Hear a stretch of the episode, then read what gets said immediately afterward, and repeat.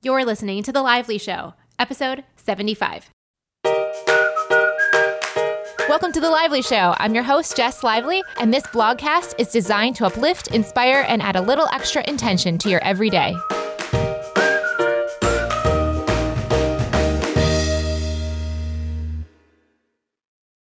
Welcome to the show, guys. Thank you so much, as always, for listening. Today, I thought I would give you a little recap on what has been new with me in season 2, since I have kind of gotten out of the habit of filling you in before the episodes. So before we get started with Mimi Ikonn, which I can't wait to share, I thought I'd give you a little bit of an update. We have rescued a puppy named Eleanor Roosevelt, Lively, a few weeks ago. I want to say about a month ago. For those who are following me on Instagram, you may have seen her. We call her Ellie for short, and she's a very sweet dog. One of the other exciting things that's coming up in our future is we are going to Chicago in a few weeks for a kind of an extended trip. We have 2 weddings for both of our families. Both Mr. Lively and I have cousins getting married in Indianapolis, 1 week apart. So in between, we decided to actually work from Chicago, which is really fun. I have not come back to Chicago since we moved in August. I can't wait to see our friends, and I cannot wait to eat some nachos. And in addition, I'm excited to say, for those that have heard about the stressful, overworked, busy me of the end of season 1, season 2 has been a huge contrast. I've been really careful to keep focused on my essentialist one things. After reading Essentialism and The One Thing, I really narrowed down and got very clear on what my focus has been. I've been working Monday through Wednesday on a secret project, which I'm excited to announce soon. Now let's move on to today's show with Mimi Ikonn. Mimi Ikonn, where do I begin? I will first of all say, pretty much obsessed with her. She is so incredible as a person and someone to follow online, quite honestly. I found out about her through UJ Ramdas, who is the co-author of The 5 Minute Journal. I had UJ on the show, and he introduced me to his co-author, Alex Ikonn's wife, Mimi. Mimi and Alex have a hair extension company called Luxy Hair Extensions, which is hugely successful. In addition to the hair company, Mimi also has her own personal blog and following separate from Luxy Hair Extensions over at MimiIkonn.com. Before she started Luxy Hair Extensions, she was an image consultant, so she shares a lot of things about makeup and hair and style that I find really helpful and enjoyable to watch. In this episode, we'll talk about how she moved from Baku, Azerbaijan, to Canada, why she decided to quit college after her first year, how Mimi helped support her family working 2 full-time jobs, what led Mimi and Alex to start Luxy Hair, and we're going to discuss why Mimi fell into depression even while living in the south of France, working only 10 hours a week, running a successful business. Let's go to the show. Mimi, thank you so much for coming on the show and sharing with us today. Thank you so much for having me, Jess.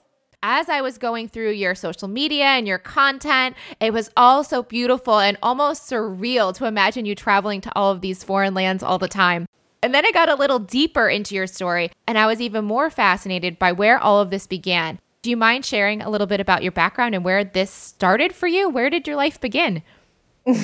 Well, my life began very far away in a place called Baku, Azerbaijan. When I say this to people, usually they're clueless and they don't even know where that is. I saw that online because I was wondering where your accent was from. So I was like, where is she? And then I had to Google it. I had to go on Wikipedia. Well, my accent is a bit of a mixture because I speak Russian, Azeri, Turkish. I speak a few different languages and it's all like mixed. But anyways, yeah, I was born in Baku. At the time, I was part of USSR. So I grew up speaking Russian and going to a Russian school. When I was 15, actually, I just turned 16, me and my family immigrated to Canada, Toronto, and that's where I lived for 11 years. And now I'm in London, UK. So what was it like living in the USSR?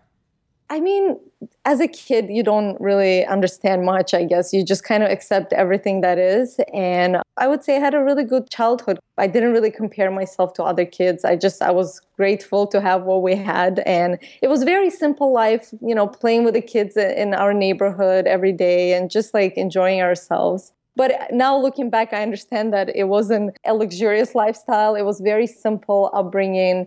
I think the most important thing what we had, though, when we were growing up is the love of our parents. So for that, I'm really grateful. What was the transition from the USSR to Canada like as a 16-year-old?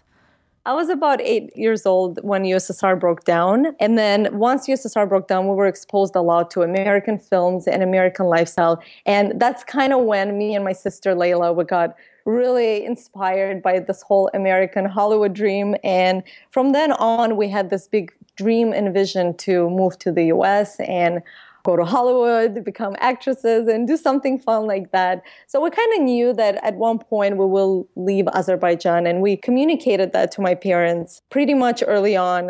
When I think, you know, before we were 10, like we kind of told them we're gonna move, but like you just wait and see. And they could tell we were serious. It was really hard to get into the U.S. I think getting a green card was one of the only ways to get in the U.S. So they decided the closest is Canada. So let's just do that. And we did the whole immigration process. It took 3 years. We just waited. And one day they got a letter to go to a Canadian embassy in Poland. And you kind of have to go through an interview. And if you pass medical tests as well, then you get a visa. So within 3 months, we got a visa and we had to move. They had to quit their jobs, sell the house, move their whole life into a new country. As a kid, it was just very exciting because that was my dream and it was all happening so fast. But I can imagine how stressful it must have been for my parents. I can only understand now, but you know, it was very happy and exciting time. What was Canada like for you right away? It was a shock. I realized it's very different from US and California, kind of what we envisioned. Thank God it was summer. We arrived in late August. But I just remember looking out and thinking, this doesn't look exactly what I imagined.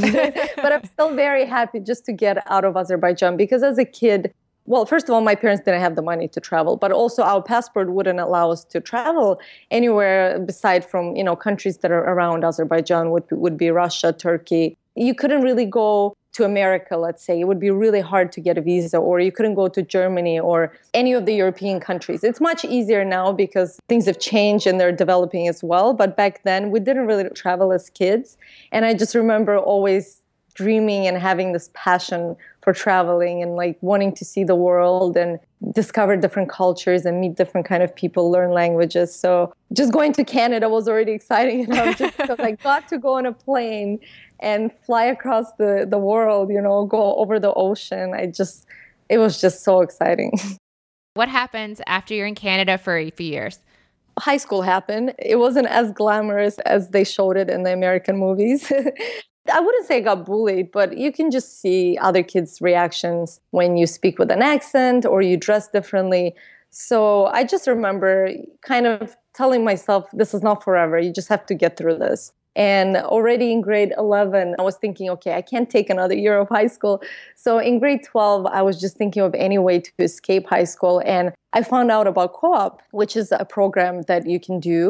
And you pretty much work full time and you have to go to school on, I think, just once a week or twice a week. I don't remember the details, but it allows you an opportunity to go and work at a real job, get experience and not go to school, which for me was perfect. And of course you get credits and you can graduate. I thought that would be the perfect thing for me. I went to a few places. I was considering a hotel, a travel agency, because again, I always knew that I like business and I like traveling. So I thought, okay, this could work. When I went to a hotel, I knew right away that wasn't for me. I went to a travel agency, just left my resume there. And then in the same plaza, it was a bank. And it was quite close to my house. And I thought, oh, this could be convenient. And I just walked in there and they loved me so much. They said, yeah, sure, come for an interview. And within a week, I was able to get a placement. And I worked there as a co-op student. So pretty much at 17, I was already working at a bank. And I thought, that's pretty cool, you know, as a new immigrant, it's a pretty cool job to have, even though I wasn't getting paid while I was in school. But as soon as I graduated, I got hired and I worked at that bank for 4 years. What was the bank journey like? I never loved the work I was doing. I found it interesting, but I always knew banking is just not for me. And we were chatting with you earlier, I said, I'm not a numbers person. I'm good at math. And I can be good at it. However, it's just not something I enjoy. What I really loved about the bank environment was just meeting new people every day and hearing people's stories. I started as a teller, so it was very exciting because I would see hundreds of people every day from all parts of the world and talking to them and it's just communicating, getting that energy from people. To me, that's really important. It's a really important part of my life. And I only started appreciating that when I started working with a computer, because you start realizing how different the environments are. I really miss that in my work right now. But anyways, I love that part of the work. And I think that's why I lasted like 4 or 5 years at the bank. And we had a really great team. And that's where I met Alex, actually. So I was wondering, does that play into Alex? Yeah, something really great came out of it is, of course, meeting Alex, who was by accident transferred into that branch. But are there really any accidents in life? How did he accidentally get transferred? He applied at a different branch, and then they never called him back. And after a month of waiting, I think decided to call them, and they said, "Oh, we did really like you. We don't have room at this branch for that position. However, you might want to try this branch." He came to see the manager. She loved him. Of course she would. And he was pretty much hired on the spot. And I actually remember meeting him. And it was just so funny because, you meet somebody and you never realize that person will be one of the most important people in your life. So what did you think of him when you first saw him? It's a funny story, actually, because my manager told me right away he speaks Russian. And I got a bit like, not upset, but annoyed. I'm like, I was the only person at this branch who spoke Russian. Now there's going to be two of us. I was a bit annoyed, like he's going to steal my customers. But we connected quite fast because we had so much in common. And most importantly, that was the vision of like traveling, just seeing the world through different lenses. And so what years did you meet Alex? I was 20. Alex was 19 at the time. So I was already working at the bank for 3 years. We're talking about getting hired right out of high school. So did you consider college, or was that not something on your radar? So I worked at a bank before I had any college education, clearly because of the co-op program. So they liked my work and they said, you can just stay and work here full time if you want. And I decided to take a year off right after high school because, first of all, my parents couldn't afford to pay for my school. Throughout working as a waitress, while I was in school, I supported my parents financially because they were both struggling and trying to figure out how they can earn money. My father had a really great job in Baku. However, when you immigrate to a new country, nobody knows you. You have to start from zero. Again, that's another thing I truly appreciate that my parents did for me and my sister, because I can only imagine how tough it can be for somebody in their late 30s, early 40s to, move into a new country with no language and start from the zero.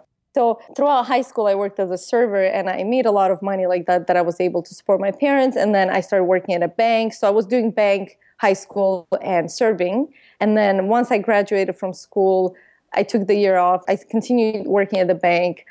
And then I thought, okay, I might try college. Why not?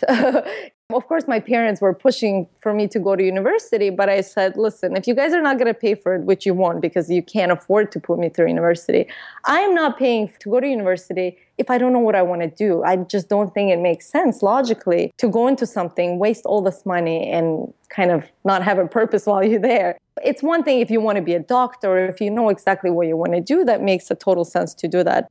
College was something that was more interesting and exciting for me because it's more applied. I like when I can practice on something or I can get knowledge that is not so philosophical, but more actionable. So I thought, okay, fine, I'll try international business because I like traveling and business.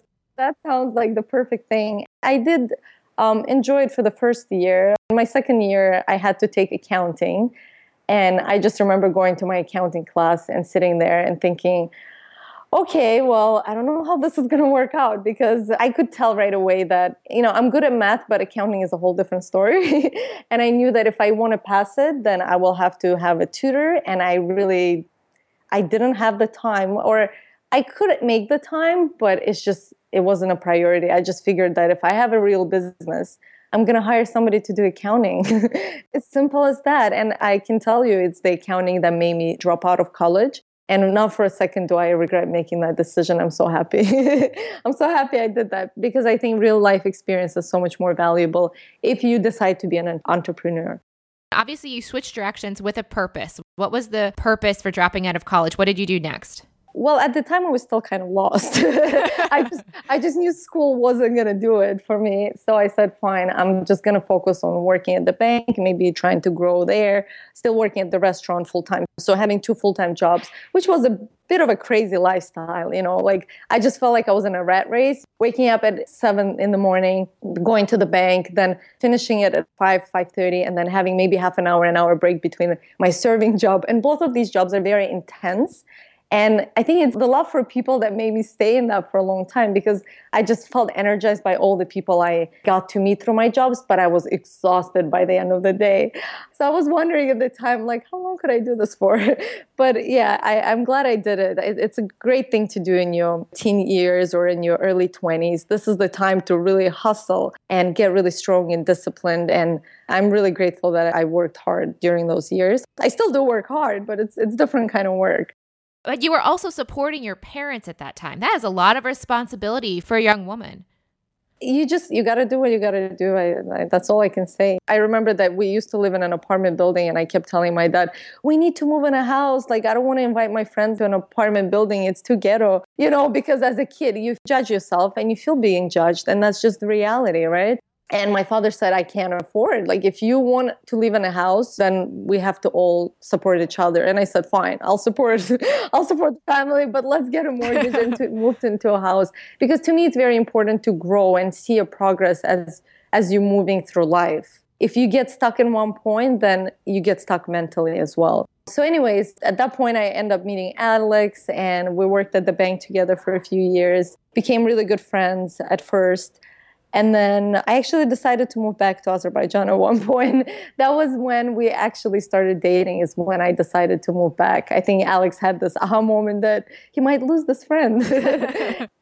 I kind of asked him out because I was moving to Azerbaijan and because I just got really tired of this lifestyle. You know, it was all work. I was in my early 20s, but completely exhausted and feeling like this old person who has no fun because I was working 7 days a week. You know, if I had half a day off, I was really happy and excited, but really too exhausted to really enjoy it. So I remember that I went to Baku in the summer and I had so much fun. Of course, it was a holiday, so it wasn't the real life. And then I came back to Canada and I made this decision to move back to Azerbaijan. I came back to the bank and I told them about my decision, quit my restaurant job, sold my car, and I was pretty much packing to go. And I remember wanting to go ice skating because at the time they didn't have any ice skating rinks in Baku. So I was talking to Alex and I said, I don't have ice skates, but if you can get me a pair of ice skates, I'll go ice skating with you. To me, that was just like a fun, friendly thing I get to do with him. But to him, he always says it was like the green light. He said, oh, maybe we can be more than friends. So he did get the ice skates and we went ice skating, and that was our first date. He didn't know how to skate, so he had to hold on to me, and you can imagine how that turned out. After the date, he tried to kiss me and I was like, no, shutting him down. I'm like, there's no point for us to start dating because I'm moving to Azerbaijan and I'm not planning to come back to Canada. If I don't like it there, I'm just going to go to Dubai or London. And he said, well, I'm not asking you for anything. Let's just see where this goes. And I turned him down about 4 times, but he was so persistent.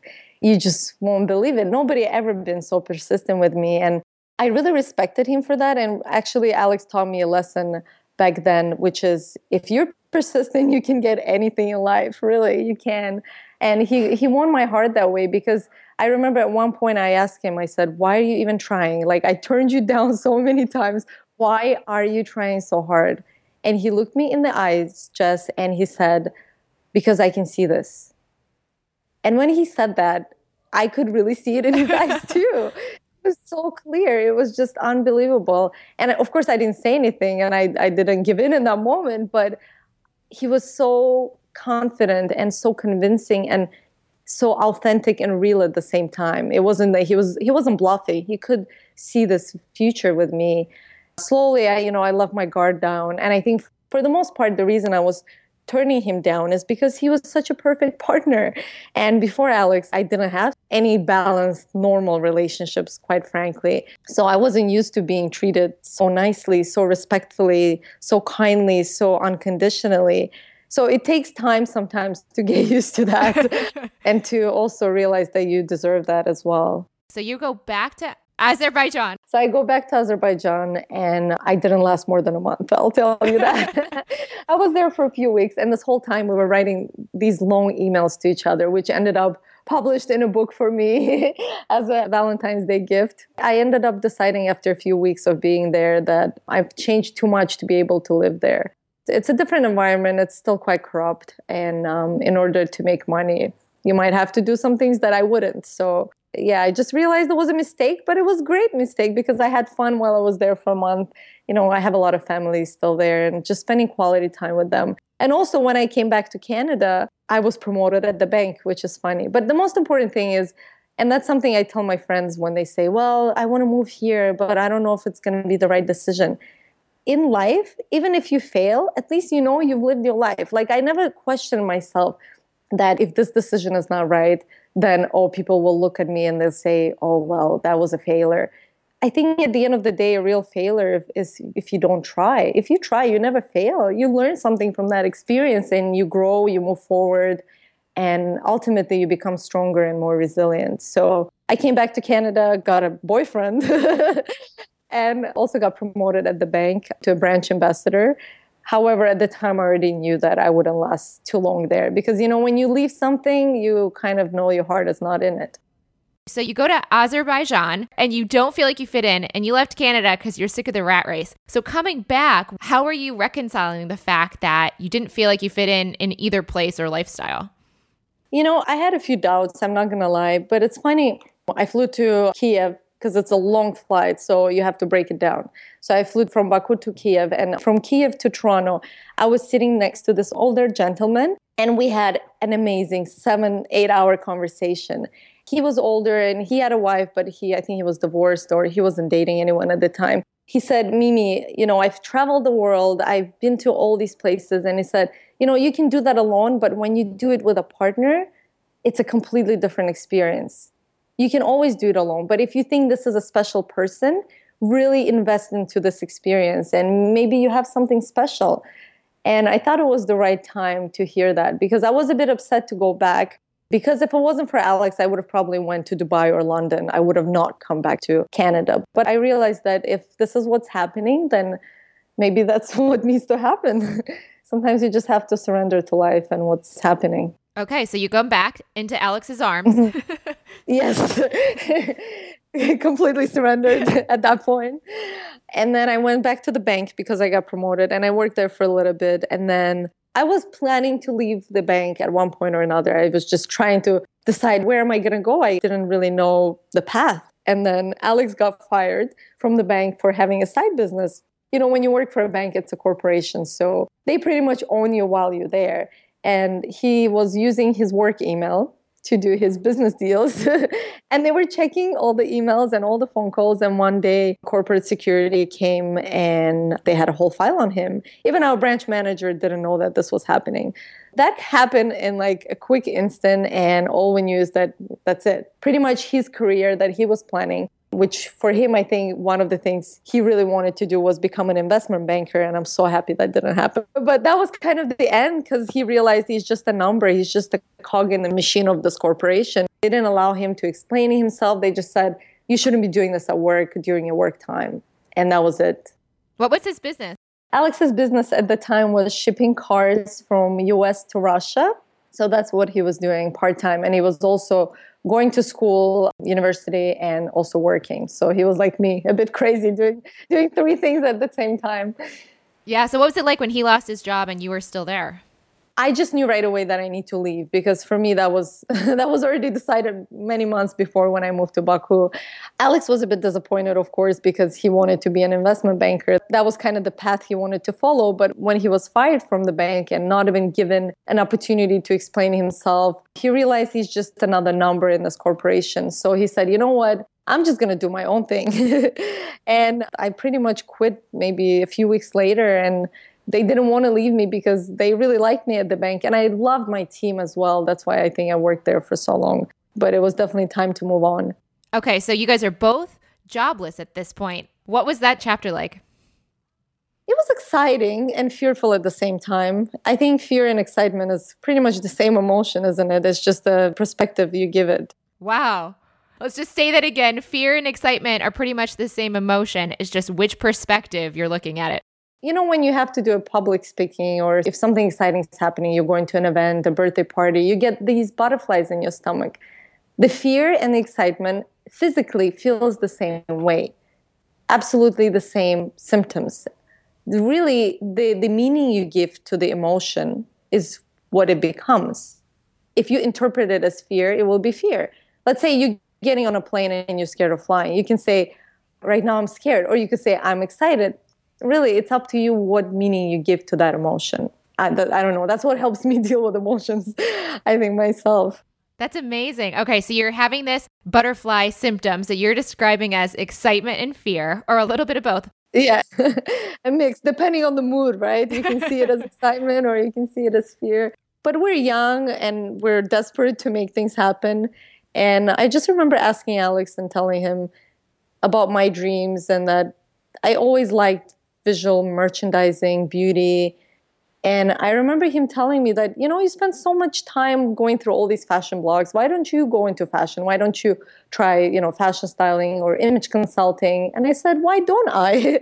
I went on Google and just did a simple research and found out there's this program called AICI, Association of Image Consultants International. And they had courses at a local college. It's not like a 2-year course you have to do. It's something you can do in a few months and it's part-time during the evening. So I thought, oh, this is a piece of cake. This is definitely something I can commit to. And this for the first time was school that I enjoyed.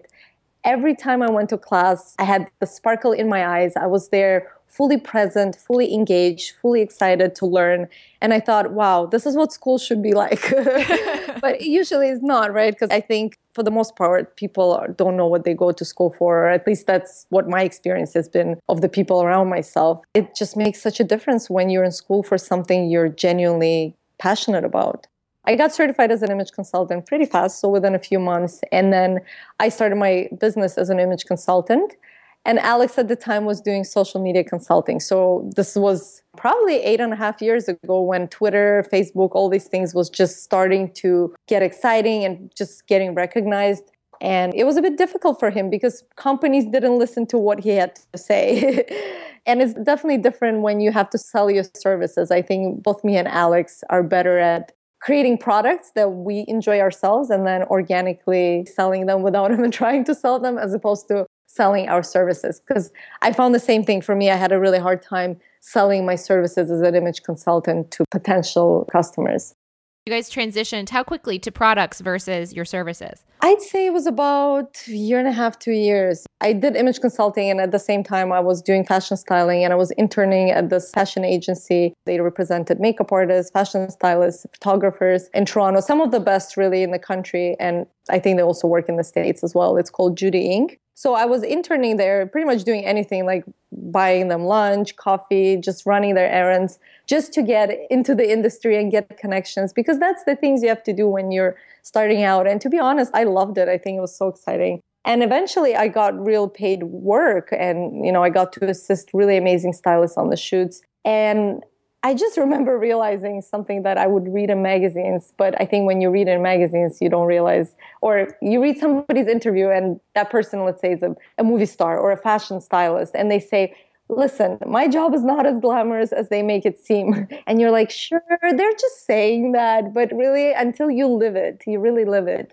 you don't realize that that's the reality. So as a fashion stylist, you know, I would wake up at 6 a.m, drive downtown. We used to live in the suburbs of Toronto. And then be on the shoot all day, and then have to get bags and bags of clothes that we used for the shoot, go into the stores and return them. And you can imagine a reaction of somebody working at a retail store and me coming in with like 3 bags of clothes. They really didn't like me. That's like the softest way to put it. It just wasn't something that I could see myself doing sustainably for a long period of time. And I just remember calling Alex one day and I said, listen, I don't think this is working out. As much as I love it, I like creative work and I love styling shoots. The actual work day to day, especially in Toronto, if you're in New York and Paris, you can be working with a lot of creative projects. But in a place like Toronto, most of the money and income comes from banking and more like traditional industries. Most of the shoots I would work on would be quite boring corporate jobs. It wasn't that fun in the long run. And I just remember thinking that we have to do our own thing. One thing I realized, and same thing with Alice, when you work and you provide a service, you're not really a business owner. You are self-employed. So if you get sick, you don't get paid. If you go on vacation, you don't get paid. When you have your own business and you have a product, you're making money if you're sleeping. And we figured out we definitely need a product business because we want to have freedom of time and freedom of mobility. So we want to be, let's say, one day in Toronto, one day in New York, one day in London, just have that freedom of space and moving. And you guys definitely do that now, but we're not there yet. Yes. Years later. Years later, you're there. You're coming from war-torn countries to self-employed for the first time in Canada, but you're not even yet even to the chapters that you're at now. To be honest, of course, when you look at somebody's story, you usually hear about the highlights. And of course, there's a lot of downfalls. So there was a lot of downfalls and a lot of times when, I would cry or I would feel completely lost and not knowing where all of this is going. One thing that kept me going, I think, is having that vision and knowing that this is the life I want to have. And it's kind of an anchor and it just moves you forward, especially in your darkest moments. What happened next is that we were in Italy while we were broke. Don't ask me how that happened, but yeah, credit cards can do that sometimes. So we were in Italy, me, Alex, my sister, and her boyfriend at the time. Out of nowhere, Alex just proposed. And I was like, wow, this is great, but we're both broke. It didn't matter. We talked about it and said, if we know we love each other, might as well just continue growing this relationship. So we decided to get married the following year. And I just know that, now that you look at me, you can think, the impression of me on Instagram or on YouTube videos. And I think, oh, she has this big wardrobe and she has all these beauty items. I am actually quite minimalistic. If you see my closet, it's not that big, especially to American standards. Maybe to European standards, it's a bit bigger. But to American standards, I have a very small wardrobe, and I keep it that way. I constantly donate things, and I just like to have a functional wardrobe, and same with my makeup. I don't have a lot of things. So why I'm talking about this is that's why I could never justify getting hair extensions. And I knew that for the wedding, I'm definitely going to splurge and get hair extensions because my hair doesn't grow past a certain point. And I always wanted to have long, thick, beautiful, princess-like hair. And I thought, okay, this is the time where I can allow myself to splurge on this product. So I went in the local mall and I just bought this set of hair extensions without doing any research or anything. I just kind of thought, I always see these people. They seem to sell this product quite well. And yeah, I just got this girl to match the hair color to my hair color. She put it on. She just maybe put one weft in my hair. It seemed to be okay. And she quickly explained how to work it. And I bought the product. I came home, put it on in front of the mirror, looked in the mirror, and almost started crying because it looked so bad and unnatural. I just knew I blew $140 to $100. I don't remember exactly how much I paid, but it was a lot of money, especially when you're broke. I just remember that Alex and Layla, my sister Layla, were in the room, and I was mainly complaining to Layla, and I was just saying, this sucks. I can't return this product. Now I don't have hair extensions to wear to our wedding day. I'm just so upset and devastated. Alex was in the room at the time as well, and he just said, what are you talking about? What's hair extensions? Tell me more. We opened the laptop, which was on the bed next to us, and showed him all these YouTube videos of these girls. And at the time, hair extensions, clip-in hair extensions, weren't that big of a product in the US yet, but it was huge in the UK. So there were tons of videos of girls, the before and afters, and Alex was just fascinated by the emotional reaction. Because, when the girl has something new on, it's just, we can be quite emotional and over-exaggerated. And he thought, wow, this is a really cool product. Why don't we do this? Obviously, there's a gap in the market, especially after we started doing more research and we realized how expensive these hair extensions would be if you get them at the salon. That evening is when the idea was born. That's where Luxy Hair came from. Yeah, that's pretty much the moment the idea was born. There's one thing to say, this is a gap in the market, we should do it. And there is another to creating the brand that you have right now. Yeah. But I would go, I have no idea where hair comes from. What is interesting about this is someone else could be saying their intuition tells them they should do perfume. So it doesn't have to be hair specifically. But then you could still ask yourself, I have no idea how to make perfume. So what was that next step you took after you guys saw it as an opportunity to actually figure out how to do that? Well, we didn't know much about hair extensions. What I did know is that I want a product that's natural looking and thick top to the bottom. Because the hair extensions that I bought at that shopping center was thick at the top, but really thin at the bottom, which makes it look fake once it's in your hair, especially if you have thicker hair, which I do have more like medium thick hair. So I knew that this is what I want. This is what I need for it to look natural in my hair. I need the extensions to look thick top to the bottom. So for me, that was the most important thing. That's kind of what I wanted for myself. And I realized, of course, if I want it for myself, there must be other people who want the same thing as well, because I'm not so special. You know, there's millions and millions of people probably looking for the same product at this price range. Did you just start Googling, or what did you do next? The next step for Alex was going on Alibaba and starting looking for suppliers. He was just spending days and days and, you know, being up at 3 a.m, talking to China and all these people and all these factories and asking questions and learning more about product from different factories, and mainly in China, because I don't know why. Maybe again, from our research, we realized that we want to work with Asian hair because it's easier to manage. It's more silky and it's easier to work with. And it works better for Caucasian market, and that's kind of our main target market. Of course, now everyone wears Luxy hair extensions. We have all kinds of people from all over the world. However, it was quite new at the time for a Caucasian woman to wear clip-in hair extensions. It was very, very new. Now everyone does it, but back in the day, it was like, what are you talking about? So for those that are wondering how they start something that they have no idea what to do, go online, start Googling, or something like Alibaba for sourcing. Yeah. That was the beginning. How did it take off? We didn't have any money. So we borrowed money to buy the first stock from our factory. And what we decided to do, because we realized we're going to have to market these, before we even had the product, Alex said, listen, even if we don't find the right product, you guys should just get on YouTube and start making videos about just hair. Actually, Alex told me about YouTube years before we even had the idea for Luxy hair, because I had a fashion blog when I was doing image consulting. And I told him, no way, I'm not getting my face on YouTube. That's not happening.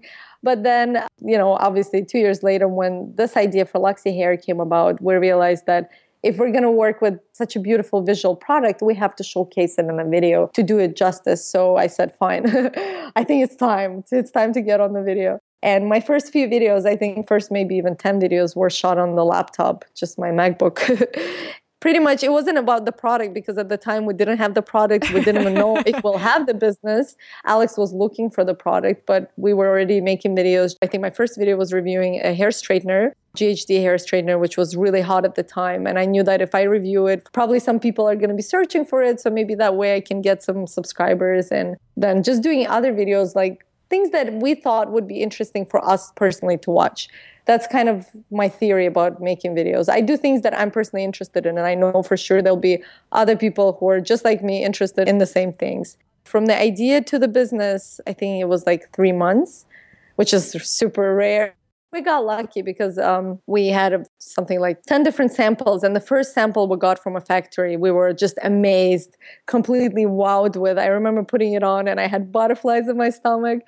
And I thought, okay, don't get too excited because we're still going to get lots of different samples from other factories. And it ended up being that first sample. It was the best at the best price point, because it was really important for us to have an affordable product. Because again, we were competing with salons, and salons had the same kind of product. If it was clip-in, it was anywhere from $500, $600. If it was fusion hair extensions, it was $1,000 and more. Fusion is when they actually attach it to your hair and you can unclip it. You just have to wear it out until it wears out, and then you just remove the hair. It was just a really exciting idea. We kind of saw the vision. I just knew it because I knew that I personally would buy the product myself. I think it's important when you're starting a business to be your own customer, because that's the only way to start something authentic. If you see a need in the market, if you see a gap in the market and nobody's doing it the way you want to do it, go and do it. I think that's how the best businesses are born.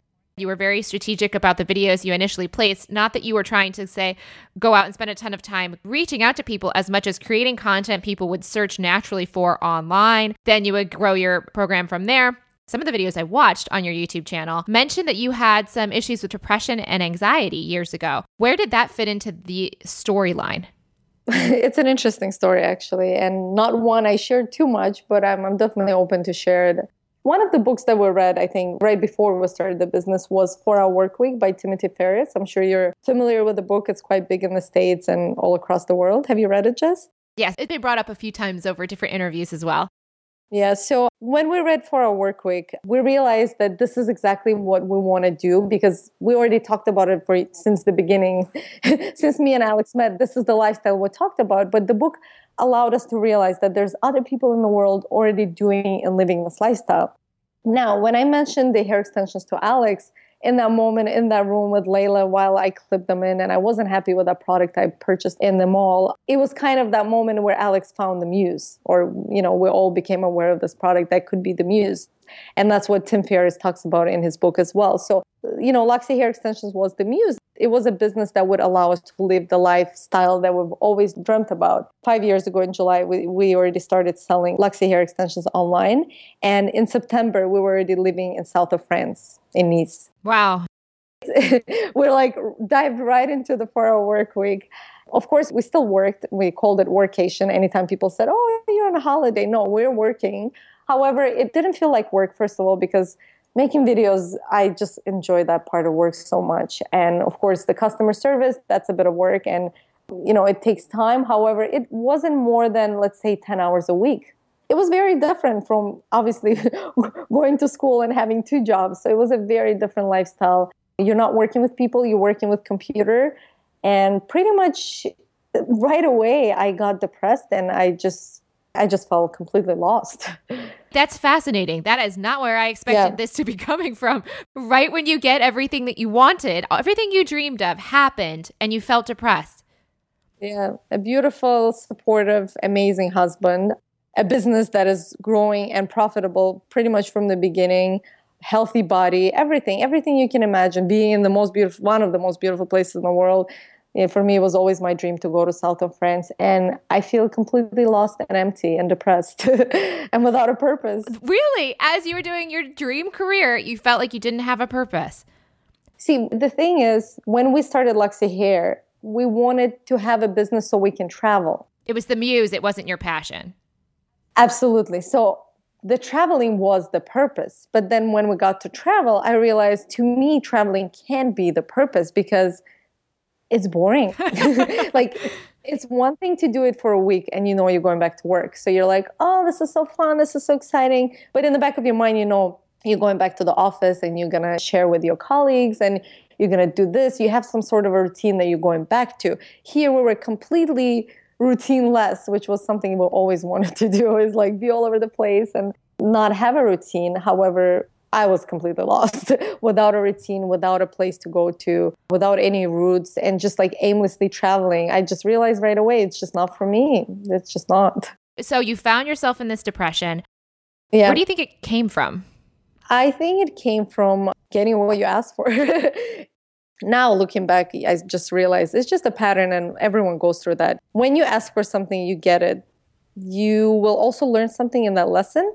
So obviously you think you're asking for something, but there will be parts of it that you might not enjoy and you will grow through that experience. So of course I was grateful to be able to travel and grateful to be free to do what I wanted to do. However, I think the attention was at the wrong thing. I just wanted to be financially free, and I thought that traveling and money will make me happy because I don't come from a wealthy family.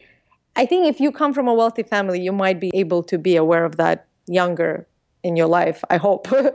But for me, I just thought, yeah, that would be it. You know, I could go anywhere in the world. I could afford anything I want. I will be the happiest person in the world. And I wasn't. Actually, you are happier when you were a child living with very little.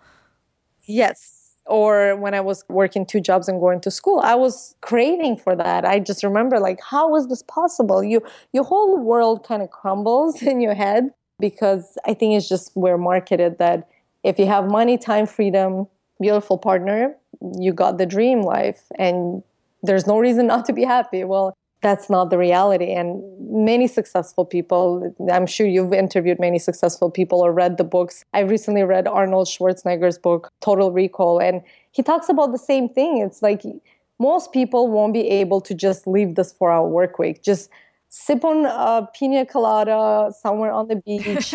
I can do that maybe for a day. Like, I can't even do that for a whole week. I'm a workaholic by nature. I love working and I love having a purpose. So I think for me, it hit me pretty fast. And I shared it with Alex. He's like, I don't know what you're talking about. This is pretty awesome. Yeah, it didn't hit him for the first 2 years of the business. He was more skeptical. He didn't know if this is going to last. He just didn't relax, where I could see right away that this is something special. And I felt like we're going to be successful, but that's not the point.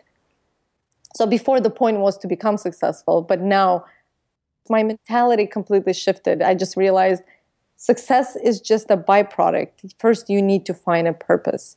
And I went on this whole search in search of a purpose. What was that like?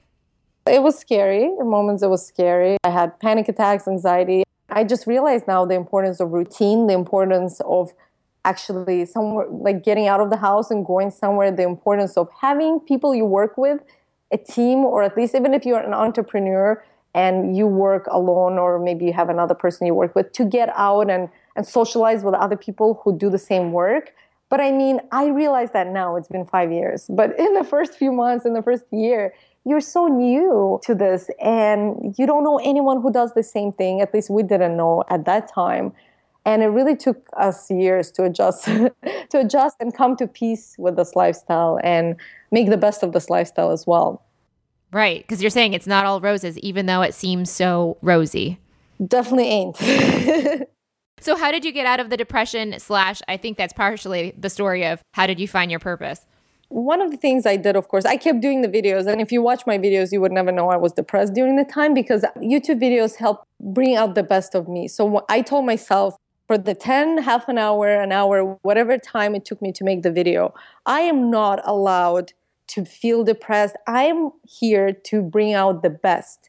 So somehow I always managed, like the time before I made the video and the time while I was making the video sometimes was like so drastic, because I would feel completely lost, completely depressed. And then I would turn the camera on and I would be like, you are going to do your best right now and just give your all. And I would manage to do it somehow. It's funny. Sometimes when you believe you can do it, when you push yourself to do it, you really can. So the videos really kept me going. I really enjoyed still making the videos. And I really enjoyed the work, but I think I started seeing the purpose of all the work in time, like not right away, because we started getting so much feedback back and people telling us that, you know, we watch your videos and yeah, hair extensions and your hairstyles are great, but it's mostly like the energy you and Layla, because Layla was part of the business for the first 2-3 years, is the energy you and Layla give us. You know, it's so positive, it's so exciting. So the more we did it, the more we realized there is actually so much purpose in what we do. And it became easier and easier. What do you see your purpose as now? Purpose is something that's evolving. It's definitely not one thing. I think my purpose mainly is to grow and evolve and create peace within.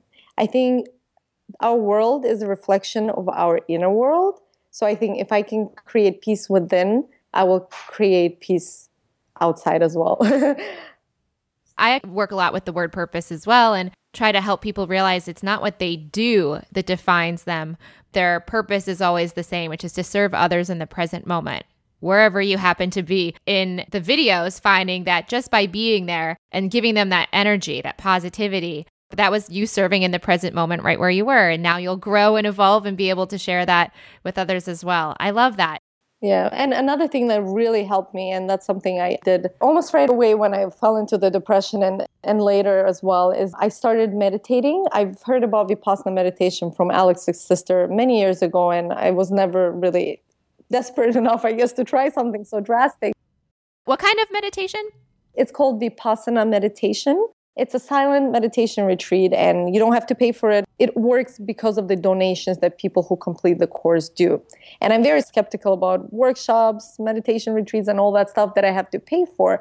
And because this was something that was based on donation, I was already open to try it out. The trick here is that it's silent, so you have to be silent for 10 days. And you can't call anyone, you can't be on your phone, you can't write, you can't read, you can't do anything. So you just meditate for 10 days. The first time I went, I didn't last more than 3 days. What does that mean? You didn't last? You had to talk, or you broke the silence? I just couldn't take all the emotions that I was feeling. And I was like, I need to get out of here. And I left, but I think it was still very beneficial, even the technique that they taught me in the first 3 days. And then I did go back in a year, because I realized that it's only me who can help myself. And I did so much research, and I even went to a shrink, and I read all these psychologist books. brain books, all kinds of stuff, and started eating healthier. But at the end of the day, I knew that I need to learn something that I can use daily that can help me cultivate inner peace. Everything I would find would point into the direction of meditation. And I said, okay, fine, I'm going to give it a go again. And it was easier the second time I went because I knew what I was going into. The first time I thought, oh my God, it's going to be so easy, no problem. The second time I knew it was going to be hard. So I was prepared for the extremely hard work that it takes to just meditate for hours. And I did do it the second time. And it was one of the best things I've done for myself. Is it something that we can do anywhere, or is it very specific locations? They have centers all over the world. So if you go on the website, anywhere, even in the Middle East, even in Israel, in Costa Rica, and there's lots of centers in the US and Canada, of course. Everywhere in the world, they have these centers, and you can just go there. They feed you, they house you, and they teach you how to meditate, and it's all free. If you complete the course, you can donate as much as you want, but that's about it. That's amazing. Thank you for sharing that. We'll put it in the show notes for anyone that's interested. You can just go to jesslively.com/MimiIkonn to find the link. That experience alone kind of helped kickstart your way out of the depression? It definitely did, because I learned something that I can do every day to create inner peace. And again, like, you can watch a show, you can read a book, but unless you do something daily, you will not have consistent results.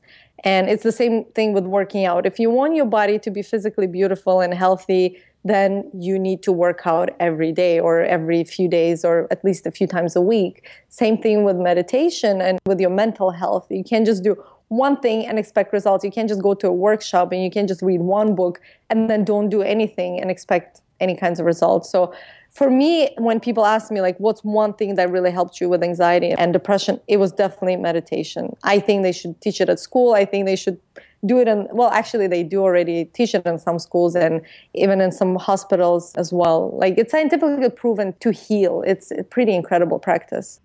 So routine to some degree. Absolutely. And meditation have proven to be really helpful. Even when you're living the wild fantasy, those things are incredibly important.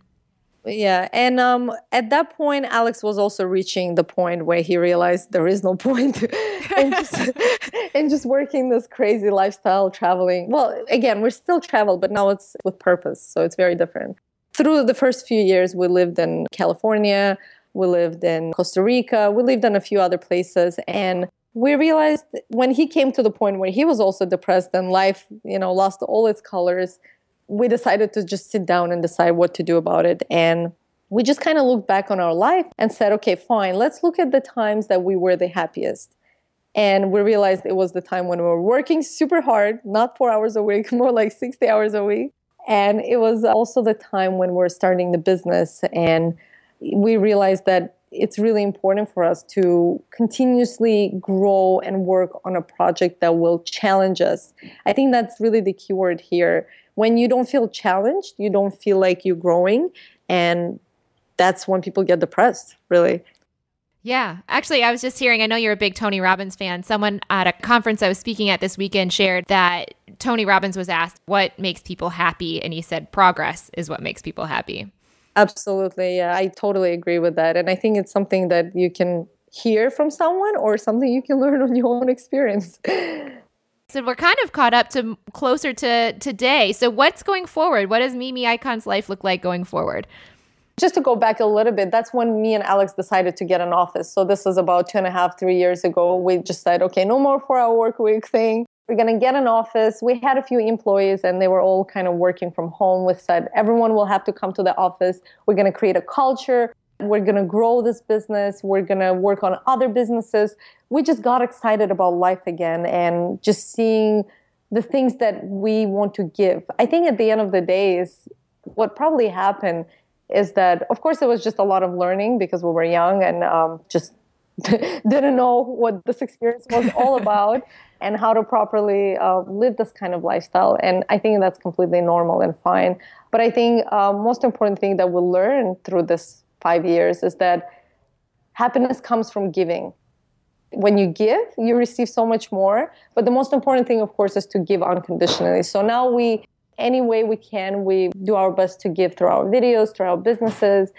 Of course, it has to be authentic. So it has to be things you're really interested in. and passionate about. So is there any future things you can share with us about what your life will look like going forward or what your businesses will look like? Yeah, I don't know how much I can share, but I'm definitely working on a very exciting project. The reason I'm not sharing is not because I don't like to share. I just believe that it's important to work hard first and then talk about things. And we're really working hard on this very exciting, passionate project that's really close to my heart. I'm not at a point where I am completely happy with the way things are turning out. And until they are, I won't be ready to share about it. Well, thank you for hinting at it. Yeah, it's something that I think most people can guess what it is because I'm like an open book. But it's definitely something that I do a lot of already. Tell us a story of some recent internal resistance you've had to face in your life. Is there something that has been challenging for you mentally and emotionally, but you've overcome or you're working on? I'd say I come across resistance all the time. Some of the examples is even meditating. As much as I know that it is beneficial, a lot of times, you know, I'd rather like answer another email than go and meditate. It's just the resistance is always there. And I think it actually kicks in a lot of times when you have to do something good for yourself. It'll kick in and be like, try to distract you and not do it. So now I try to be more and more conscious of it and actually do the opposite. So if resistance is telling me, oh, do another email or watch another video or go on Facebook, I work really hard to become aware of that moment, to break that cycle and actually, you know, shut up the computer and go meditate or take a break and just go for a walk or do something like that. To give you any other example, there's many. There's really many. Resistance is there all the time. Or waking up early. That's another one. I really want to start waking up at 6 a.m. It's been a struggle. And mainly not because I can wake up early. I have no problem waking up at 6 a.m. or even 5 a.m. For me, the hardest part is going to sleep early. If I don't go to sleep early, then I don't get enough sleep. And it's really hard for me to function on 4 or 5 hours of sleep. And then you end up in a cycle. Yeah. Like you go through the same experience. Yeah, I call it a linchpin habit. The going to bed early is actually the habit that makes the habit you want to focus on happen. So you have to find the habit before the habit you want to create and make that one happen. Because if you go to bed earlier, it'll be easier to get up, which means that the habit you actually want to cultivate happens. So what would you tell someone who is just starting out on this journey? I would say the most important thing to make things happen is to believe in your own ideas and to believe in yourself. It really doesn't matter if other people do. If you can find a way to strongly believe in your own ideas, you can go through any resistance. And that includes other people telling you can't do it. I think to a point, of course, it's something that is in all of us. But I truly believe that it's something that we can cultivate and grow within as well. By surrounding yourself with other positive people who believe in themselves, you can become more confident by reading or watching videos of people who are inspiring and aspiring. And by looking at other people who have done what you want to do, I think that's another way to believe in yourself more. Because if they could do it, then why can't you? You're also a human being. You have 2 legs, 2 arms, 1 nose and 2 eyes. Why should we not be able to do what other people have done? Just believe in yourself. That will take you anywhere. And I think coming from, you know, an 8-year-old in a war-torn country to living the dream life, to not feeling like the dream life was that great, but then to find purpose and meaning, I think you've really walked that walk without all those things where you think that we have to have. Thank you so much for sharing with us, Mimi. You are incredible. Thank you, Jess. I really appreciate you having me and for this really special moment we have. And there you have it. Thank you, Mimi, so much for sharing with us, and thank you for listening. If you would like to connect with Mimi, I think the best way to do so is over on Instagram. Her handle is Mimi Ikonn, I-K-O-N-N. And if you'd like to find me on Instagram or Twitter as well, I am Jess, C as in Caterpillar, Lively. And now for a sneak peek of next week's episode. Next week, we are speaking with Myleik Teal, the founder of curlbox.com and mytachi.com. Myleik is someone I really look up to in the online world as someone who is completely 100% herself and totally authentic in all things. Until then, may something wonderful happen to you today.